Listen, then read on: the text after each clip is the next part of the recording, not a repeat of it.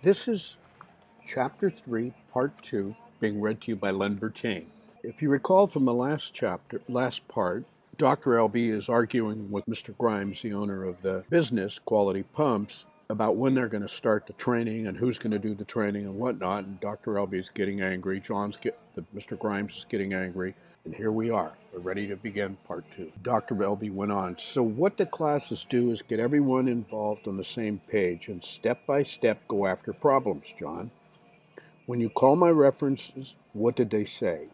Mr. Grimes responded, You gave me 20 references, and my secretary called them all, and surprisingly, they were all good.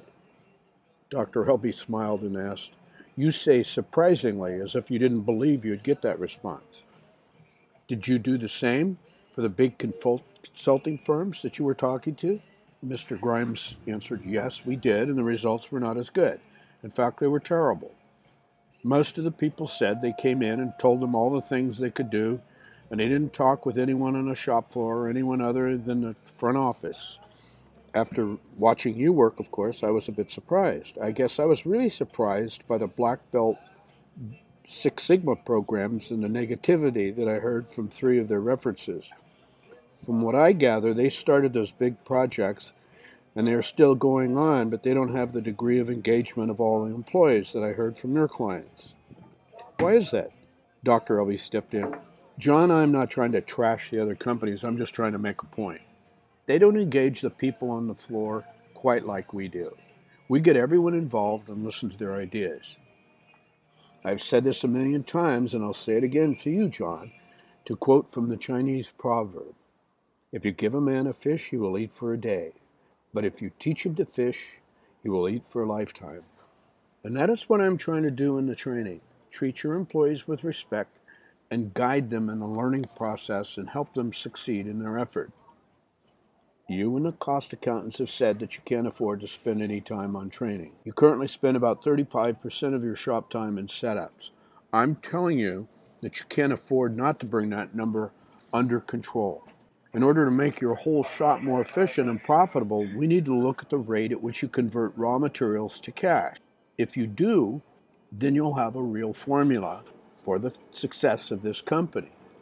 You can't look at profits alone. You look at, need to look at all the items that contribute to improved profitability, which includes the rate at which you convert ideas and raw materials to cash and the elimination of waste in your operations. That will be an integral part of the training program to teach those principles to your employees. Dr. Elbie stopped for a second and waited for Mr. Grimes to respond, but he didn't. He just stood there. Finally, Mr. Grimes said, from what you just showed me from your last from our last quarter's figures, I can really see that I have no choice. I'm still the major stockholder, and I want to reclaim those profits that you've talked about. So let's get started. Dr. Elbie responded, Great. I'll be here Monday morning bright and early to start the training. There'll be six classes of 20 people per class.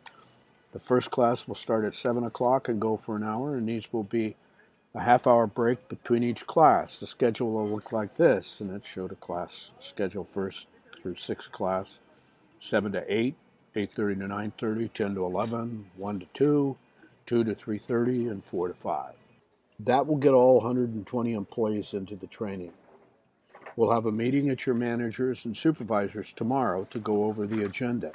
Everyone will be attending these sessions, right? Well, not really. Mr. Grimes responded, Roland Diamond and the head of sales doesn't think the salespeople have time to attend because they'll be out selling. Our sales have been down, and we need to be out in the field making sales. As you said earlier, we have to increase profitability, and one way to do that is increase top line, right? Top line equals revenues, right? Dr. Elbie shot back. You haven't been listening to anything I've been telling you, have you, John? You're trying to we're trying to create a team in your company. Everyone's on the team, not just factory people or finance people. Even salespeople are part of the team. There are no excuses. Have them attend the first session in the morning or the last one in the evening. They absolutely have to be there.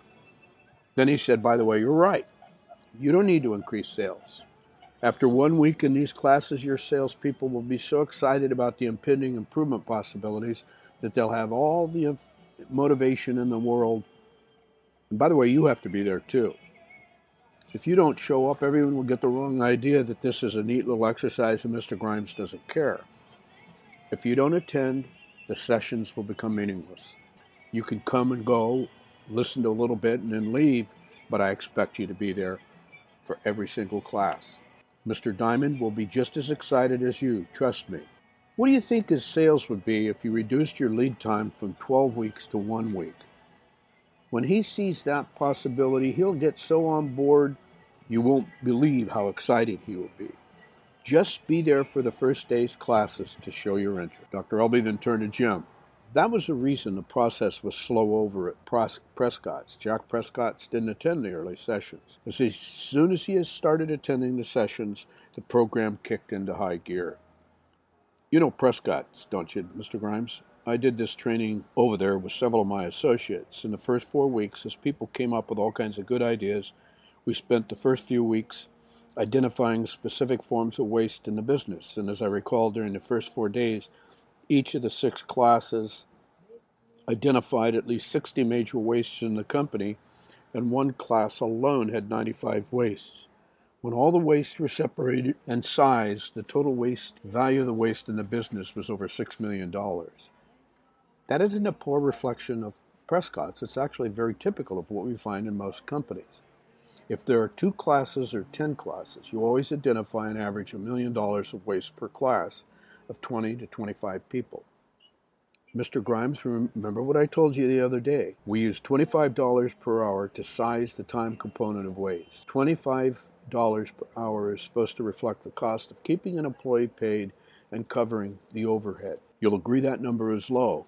But when all the wastes are calculated, even at $25 an hour, the amount of waste is still significant. Do you agree the number is low? John Grimes looked at Dr. Elbie for a little while and then stared off at space a few seconds. You know what my number really is? I think it's over $62 an hour. If I understand you right, you are interested in the total cost to break even, say, in a month to two month basis. Divided by the total number of hours worked by everyone that month, you know, you know, Elbie, $25 is really on the low side. You've got it, John, Dr. Elbie said. Use $25 per hour to simplify the calculation. If I use the real numbers, no one will believe them anyway. Even at $25 an hour, all waste can be readily compared and prioritized can be estab- priorities can be established. We normally go about sizing the wastes in the second week of the class and try to figure out how many hours per day or week are attributed to each particular waste. Then we figure, then we quantify the waste on a yearly basis and rank how difficult it is to fix the particular waste. We calculate waste as a yearly number because we want to compare it to profit, which is calculated on a yearly basis. If you de- de- disagree with the size of a particular waste, you'll tell me that the hours of waste identified are too high by 50%. I would then double the hourly cost to get closer to the real number, and the size of the waste remains the same even $50 an hour is on the low side for most companies. As you pointed out a few minutes ago, it's even low for your company. I defend the class numbers because we size the waste by class consensus, and the employees have a pretty good feel for the size of the problem. We'll get into this during the first week, and you'll be surprised at some of the issues that get raised in the discussion. One of the more interesting issues that I want you to watch is your net productivity. We will begin train, training and take your people off production lines for five hours per week. During that time, you'll have about 12.5% fewer hours of production. But you won't lose that much production. In fact, you'll probably only lose about 3 or 4% of the current production capacity. Several things struck me as Dr. Elbie was talking. First, Mr. Grimes was really paying attention. I heard from several of the guys that usually Mr. Grimes was standoffish. He never normally listened to anyone. I wondered how Dr. Elbie could stay up front. I wondered how Dr. Elbie could say up front that there will be $1 million of waste found by each class. That was really a big number. Could the company be really that bad? He was also saying that it could find that much waste in any company. I wondered if all American companies were in that much trouble. The third thing that hit home was that Dr. Elbie said we'll be losing over 12% of our production time, and he doesn't believe there'll be any significant loss in production. How could he say that? Dr. Elbie continued. And furthermore, Mr. Grimes, do you know why you won't lose the production? Mr. Grimes didn't seem ignorant, but at the same time, you could tell that he didn't have a clue. Jim was standing in the back with his arm folded and a little smile on his face. He obviously knew something Grimes didn't, or else he was enjoying watching Mr. Grimes squirm a little. There was a long pause in the conversation while Dr. Elbie waited for a response. When it was clear that none would be forthcoming, Doctor went on. Dr. Elbie went on. Do you ever recall reading about the Hawthorne effect? Mr. Grimes was uh, again had no response, and so Elbie continued. A test was run back in the early 30s to see the effect of lighting intensity on worker productivity. In a particular plant, the lighting level was set to a very low intensity. Productivity was measured. As the lighting level increased, so did productivity. The productivity continued until the lights were at their brightest intensity. Productivity went up with light intensity. Then a curious thing happened. As they dropped the lighting intensity, the productivity continued to rise. As it turned out, the productivity increased every time there was a noticeable change in lighting intensity, whether it went up or down. There was, they discovered that there was absolutely no relationship between productivity and any optimum lighting level. What really mattered was that the workers felt that management was paying attention to them. Their adjustments to the lighting motivated the workers to do more. The same is true when training employees. I'm not talking about manipulating the people by training them. I'm talking about paying attention to them. In this program, the workers get really enthusiastic about the opportunities to help. They really do care about their work. If the company cares about them enough to take them off the lines to train them, then they'll get their work out. I thought about that for a minute. I work as hard as I can in my eight hour, my eight hour shift and I can't get any. Dr. Elbie told me that if I worked smarter, then maybe I could get more work done. As he was talking, I began thinking about different wastes in the company. I wasn't sure what he meant by waste. I thought that setup time was a waste. He did too. If 30% of my time is spent on setup, and if Dr. Elbie showed me that he could reduce my time by almost half, then on that basis alone, I could get 17.5% more productive work done.